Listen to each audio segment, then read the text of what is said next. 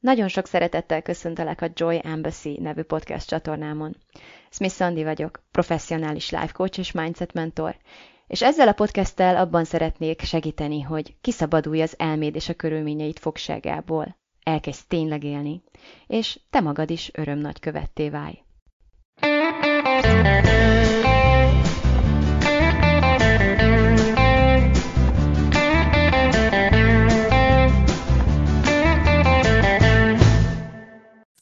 Szia! Már egy rövid epizódot tervezek, ami mi másról is szólna, hanem a karácsonyról, és az ünneplésről természetesen. Kezdeném azzal az idevágó vicces mondással, ami a felnövés három szakaszáról szól.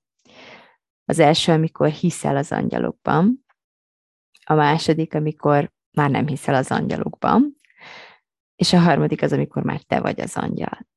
Ez van.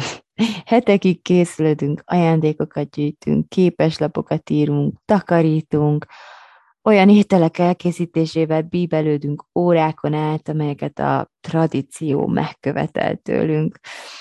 Elköltünk egy kisebb vagyont, és hogyha ez mind nem lenne elég, akkor még vásárolunk egy nagy fát is, amit beviszünk az otthonunkba, ott feldíszítjük, minden egyes nap felporszívozzuk az abból kihulló tűleveleket, és utána egy-két-három héttel később újabb egész délutános programot csinálunk abból, hogy ettől az egésztől valahogy rendezett és szervezett módon meg tudjunk szabadulni.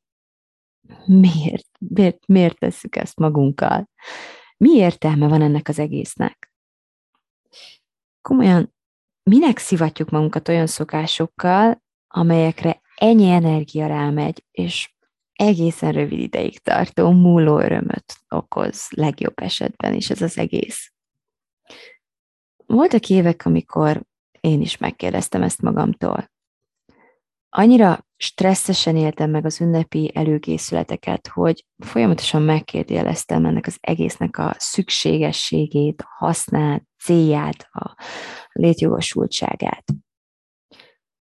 Volt olyan év, hogy megpróbáltam mindent tökéletesen csinálni, de a keserű igyekezetem csak ahhoz vezetett, hogy rémesen kifárasztam, és túlhajszoljam magam, és gyakorlatilag ilyen ernyett aléltságban üljem végig a, a munkám gyümölcsét, és az ebből, ebből fakadóan létrejött nagyon finom, egyébként nagyon-nagyon finom ebédet készítettem. Csak egyszerűen nem tudtam élvezni. Úgyhogy a következő évben aztán lázadásból nem csináltam semmit.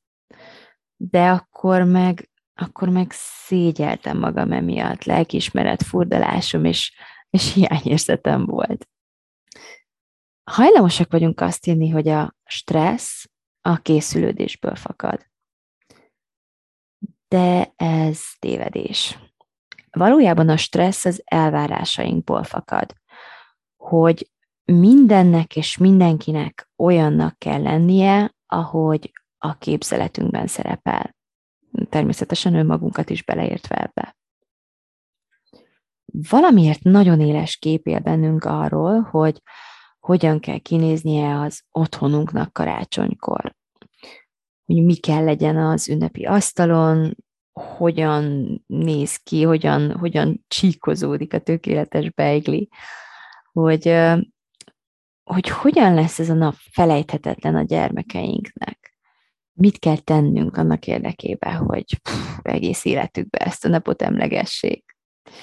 Hogy milyen a tökéletes háziasszony, tökéletes házigazda, milyen a tökéletes vendég, tehát hogyan kell viselkedni vendégségben, vagy a mi vendégeinknek hogyan kellene viselkedni, hogy hogyan kellene lezajlódjon egy vendégfogadás, hogyha esetleg minket vendégelnek meg. Hogy honnan tudjuk mindezt? Hát éppen ez az, amit borzasztó hasznosnak tartok megvizsgálni ezeken a napokon. Sok helyen olvasni mindenféle ünnepi jó tanácsokat, csak lazulj el, ne görcsölj, ne stresszelj, ne idegeskedj. Szakíts az összes konvencióval, hogyha nem tudsz, vagy nem akarsz azonosulni ezekkel. Ez, ez persze mind nagyon jó tanács, csak a probléma az, hogy megvalósíthatatlan, amíg nem tudod azt, hogy valójában mi okozza a rossz érzéseidet. Éppen ezért én nem fogom azt mondani, hogy ne idegeskedj. Én csak azt mondom, hogy óriási felismerésekre jutatsz, hogyha idegeskedés közben megfigyeled és megérted végre az idegeskedésnek, a kellemetlen, stresszes érzéseidnek a, a valódi okát. Hogy van a fejedben egy kép arról, hogy milyennek kellene kinéznie a lakásnak. Lehet, hogy éjszakában nyúlóan hajszolod magad, hogy olyan legyen, és, és szégyenkezel, hogyha mégsem lesz olyan. Ugyanígy van a karácsonyfával, az étellel, az ajándékokkal is. Figyeld meg jól magad, amikor éppen feszülsz, amikor stresszes vagy, amikor rossz érzéseket élsz át. Figyeld meg, hogy mi van körülötted. Mi történik épp? Mi az, amin éppen bosszankodsz, amivel elégedetlen vagy? Például, például, hogy vannak mondjuk a lakásnak olyan pontjai, amelyekre már nem jutott időd, hogy kitakarítsd. Kezd el megfigyelni azt, hogy milyen történetet mondasz magadnak erről a körülményről. Mit jelent számodra az, hogy vannak kimondottan rendetlen és piszkos helyiségek az otthonodban, mondjuk karácsony napján? Például azt, hogy mit fognak szólni a vendégeid? Vagy olyat, hogy na, anyámnak igaza volt. Mindig is megmondta, hogy képtelen vagyok normálisan vezetni egy háztartást. Vagy azt, hogy nem akarom, hogy a gyerekeim ilyen rossz példát lássanak. Nem akarom átörökíteni nekik ezt a rendetlenséget. Esetleg az Instagramra gondolsz, hogy bözögött mindenkinek csillog-villog az otthona. Csak én vagyok ilyen alkalmatlan, ilyen rendetlen. Komolyan mondom, aranyat ér, hogyha megfigyeled és beazonosítod ezeket a gondolatokat. Mert a rossz érzéseidet nem a kosz és a rendetlenség, de még csak nem is a vendégeid véleménye okozzák, hanem, hanem ezek a gondolatok. Ezek fogják meghatározni, ezek a gondolatok fogják a végtelenségig felnagyítani, hogyha nem tanulod meg felismerni és menedzselni őket. A gond nem az, hogyha kosz, vagy káosz, vagy rendetlenség van a házadban 25-én, vagy a házadnak egy, egy, nem tudom, egy szegletében, egy titkos szobában, ahol, ahol mindenfélét tárolsz, mint Mónika jó barátokban.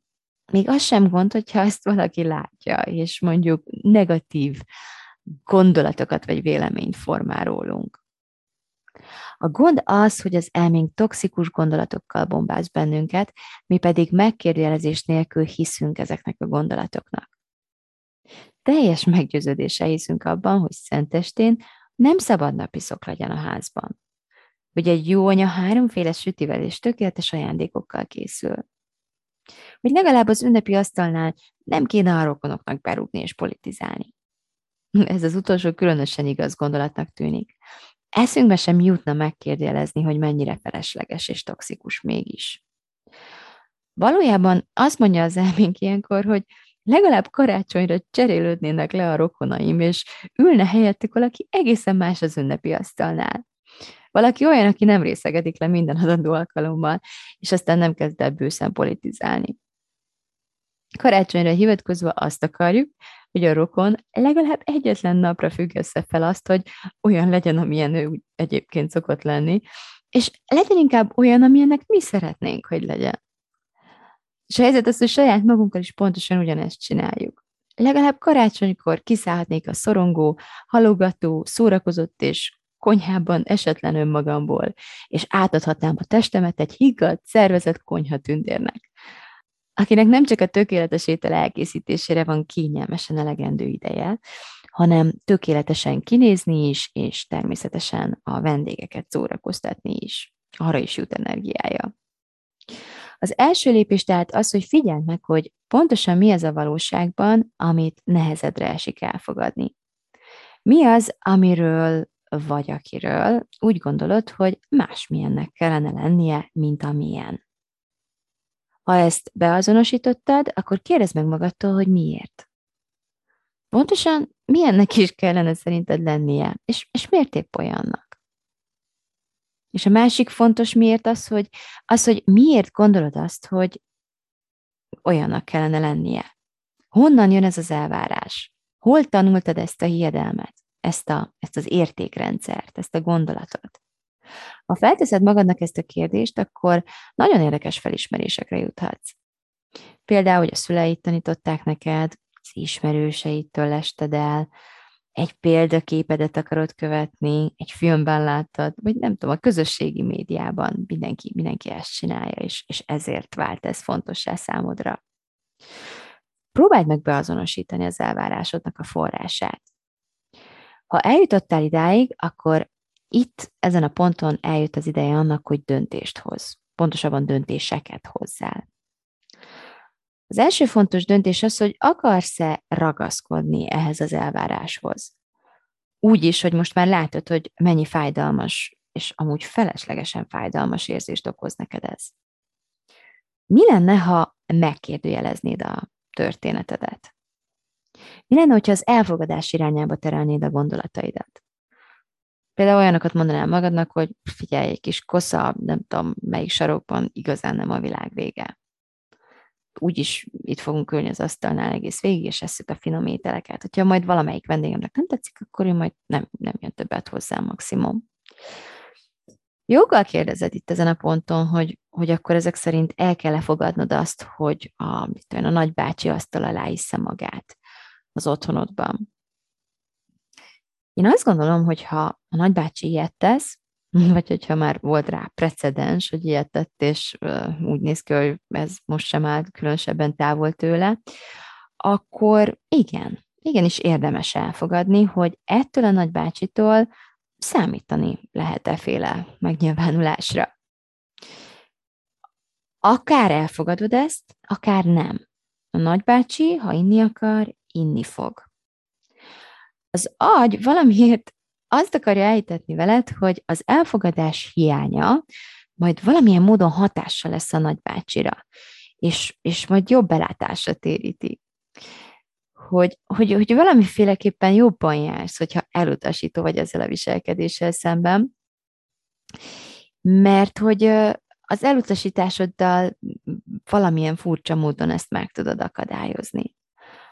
Sajnos ez egyáltalán nem igaz nem fogod tudni akadályozni. Csak azért, mert nem fogadod el, hanem elutasítod és elhatárolódsz ettől. Sőt, minél jobban lázadsz egy tényszerű körülmény ellen, annál jobban fog szenvedni ettől.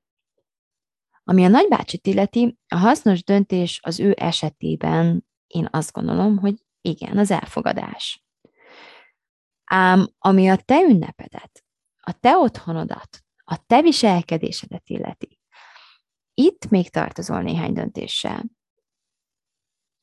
Ha tudod, hogy a nagybácsi megnézi a pohár fenekét a családi összejöveteleken, és elfogadod ezt a tényt, ezt a körülményt, ahelyett, hogy reménykednél abban, hogy majd nálad kivételesen másképp lesz, vagy e- ez, ez most, ez a karácsony, ez most másképp fog zajlani, hogy aztán csúfos és tehetetlen csalódást kelljen átélned emiatt a reménykedésed miatt, akkor itt mégiscsak ott marad ez a kérdés, hogy mit akarsz kezdeni ezzel? Biztos, hogy ezzel a nagybácsival akarsz ünnepelni? Akarod őt vendégül látni? El akarsz menni arra a rendezvényre, ahol ő is ott lesz, és ő is önmagaként lesz jelen? Hogyha erre a kérdésre az őszinte válaszod az, hogy nem, és te mégis elmész, akkor elsősorban nem a nagybácsi miatt fogod kellemetlenül érezni magad, hanem azért, mert, mert kiléptél az integritásodból. Nem törődtél azzal, amit saját magadtól kértél. Nem úgy ünnepelsz, hogy ünnepelni akarsz. Nem az vagy, aki lenni akarsz. És miért teszed ezt? Miért léptél ki az integritásodból? Ez is egy borzasztóan izgalmas kérdés. Nagyon-nagyon fontos megvizsgálni mert mondjuk nem akartad, hogy a családtagjaid megsértődjenek. Nem akartad megbántani a nagybácsit, vagy az anyukádat, vagy a nagybácsi feleségét, vagy akár kicsodát. Nem akartál sértődést. Tehát az attól való félelmedben, hogy mások mit fognak gondolni, feláldoztad annak a jelentőségét, hogy te mit gondolsz. Megfelelési vágyból odamész jópofizni, és közben hol reménykedsz, hol neheztelsz, hol dühös vagy, hol csalódott vagy, és valójában saját magadra vagy dühös és csalódott, amiért nem képviseled magad. Nem képviseled azt, aki valójában vagy, és aki valójában lenni akarsz. Ha nem szeretnél ezzel a nagybácsival ünnepelni, és ezt felvállalod, akkor bizony elképzelhető, hogy a rokonok ezt majd nem veszik jó néven. Készen állsz-e arra, hogy megenged nekik, hogy azt érezzék és azt gondolják rólad, a nagybácsiról, erről az egész körülményről, a döntésedről, amit csak akarnak? Megére neked ennyit az, hogy egy önmagadhoz hű életet élj? Persze az is egy valid opció, hogy részegesség ide vagy oda, de akkor is szereted a családodat, szereted a nagybácsit is, és szeretnél velük ünnepelni. Ebben az esetben is fontos kimondani a döntésedet, tudatosítani magadban. Ugye a nagybátyám az valószínűleg olyan lesz, amilyen szokott lenni, valószínűleg azt fogja csinálni, amit mindig szokott csinálni, de hogy ez rendben van. Attól én még szeretnék ott lenni. Maximum, hogyha nagyon kellemetlené válik, akkor majd, nem tudom, eljövök onnan. Vagy hogyha én vagyok a házigazda, akkor, nem tudom, felállok az asztaltól, és esetleg megkérem őt is, hogy távozzon. Tehát nem biztos, hogy ebben az esetben is meg fogom úszni azt, hogy, hogy, hogy ő valamilyen módon reagáljon az én viselkedésemre, vagy az én reakciómra. Nincs jó és nincs rossz válasz. Csak az a lényeges, hogy te mindvégig tisztában légy azzal, hogy felnőtt emberként neked van választásod. Nem abban, hogy mások milyenek legyenek és mit csináljanak, hanem abban, hogy te ki akarsz lenni. Te hogy akarsz élni? Hogy akarsz reagálni ilyen-olyan helyzetekben? Hogyan akarsz ünnepelni? Csináld ezt, légy az az ember. És enged, hogy a világ ezt úgy fogadja, ahogy csak tudja vagy akarja. Az a fontos, hogy te szeresd, amit csinálsz, és emellett ugyanilyen fontos, hogy szeresd az okot is, amiért csinálod. Mert hogyha ez a kettő rendben van, akkor, akkor minden más. És mindenki másnak a véleménye másodlagossá válik. Az ünnep egy ősi és elválaszthatatlan része az emberi létezésünknek, az egész civilizációnknak kiszakít a monotonitásból, a rutinból, kizökkent a végtelen köreinkből, valahogyan tagolja számunkra az időt. Az az extra energia, amit beleteszünk, hogy, hogy az átlagost ünnepivé varázsoljuk, az ezerszeresen meg tud térülni. De csak akkor, hogyha ha meg tudjuk élni hogyha be tudjuk engedni azt, amiért valójában csináljuk ezt az egészet. Ha az okunk, az indokunk, a motivációnk mindenre elakad annál, hogy azért, mert a többiek is ezt csinálják, vagy ezt várják el tőlünk, akkor sajnos lemaradunk az egésznek az értelméről, az egésznek a lényegéről. Ismerned és szeretned kell az okot, hogy miért akarsz ünnepet varázsolni. És majd erre az okra tudod emlékeztetni magad, amikor eluralkodik benned a stressz és a szorongás. Azért csináljuk, hogy örömet, egységélményt, közösségélményt, szeretetet, mekittséget, varázslatot, békét, lelassulást élhessünk át. Mert az előkészülettel, ha csak a zak- zakkataló gondolataink meg nem akadályoznak ebben, akkor akkor ráhangolódunk. Akkor áldozatot hozunk, előre dolgozunk egy picit. Előre gondolkodunk, előre gondoskodunk magunkról és a vendégeinkről. Összekapcsolódunk az előző generációkkal, az őseinkkel, egymással. Amikor én éjszaka sütöm a kalácsot, akkor, akkor nagyon sokszor anyukámra gondolok, aki valószínűleg pontosan ugyanezt tette akkor, amikor én voltam kicsi és egy óriási szeretet és megkictség érzés, egy kapcsolódás érzés alakul ki bennem, miközben ezt, ezt a gyakorlatot végzem, és ezekre gondolok. Várakozunk, és várakozni jó. Sőt, annyira jó, hogy kutatások bebizonyították, hogy valójában még igazából még jobb is, mint a, a tulajdonképpeni beteljesülés. Azért csináljuk az ünnepet, mert az ünnep az a bizonyos pont az én. A habatortán, a csúcsdísz a karácsonyfán, hogy nehogy kiadjam ezt a poént. Az ünnep megéléséért nem nyüzsögni, és nem csinálni, és nem még többet csinálni kell. Az előkészület azt gondolom, hogy fontos. Ma már tekintve, hogy kipróbáltam néhány olyan évet, amikor, amikor ezt teljesen ignorálni próbáltam, én most már azon, azon a véleményem vagyok, hogy az előkészület igenis fontos, de nem ez hozza el a boldogságot, vagy legalábbis nem önmagában hozza el a boldogságot. Vagyis lehet, hogy elhozná szerencsétlen a boldogságot, de nem tudja elhozni, amíg a zakatoló gondolataidat meg nem tanulod nyakon csípni, és megfelelő módon menedzselni. Hogyha úgy érzed, hogy ebben rád férne egy segítség, akkor ne késlekedj, minél gyorsabban lép be a kitalálom, megcsinálom programomba, mert ott aztán minden tudást, technikát és támogatást meg fogsz kapni ehhez. Most elköszönök, áldott, békés, kínzó elvárásoktól és megalkuvástól mentes ünnepeket kívánok. Boldog karácsonyt! thank you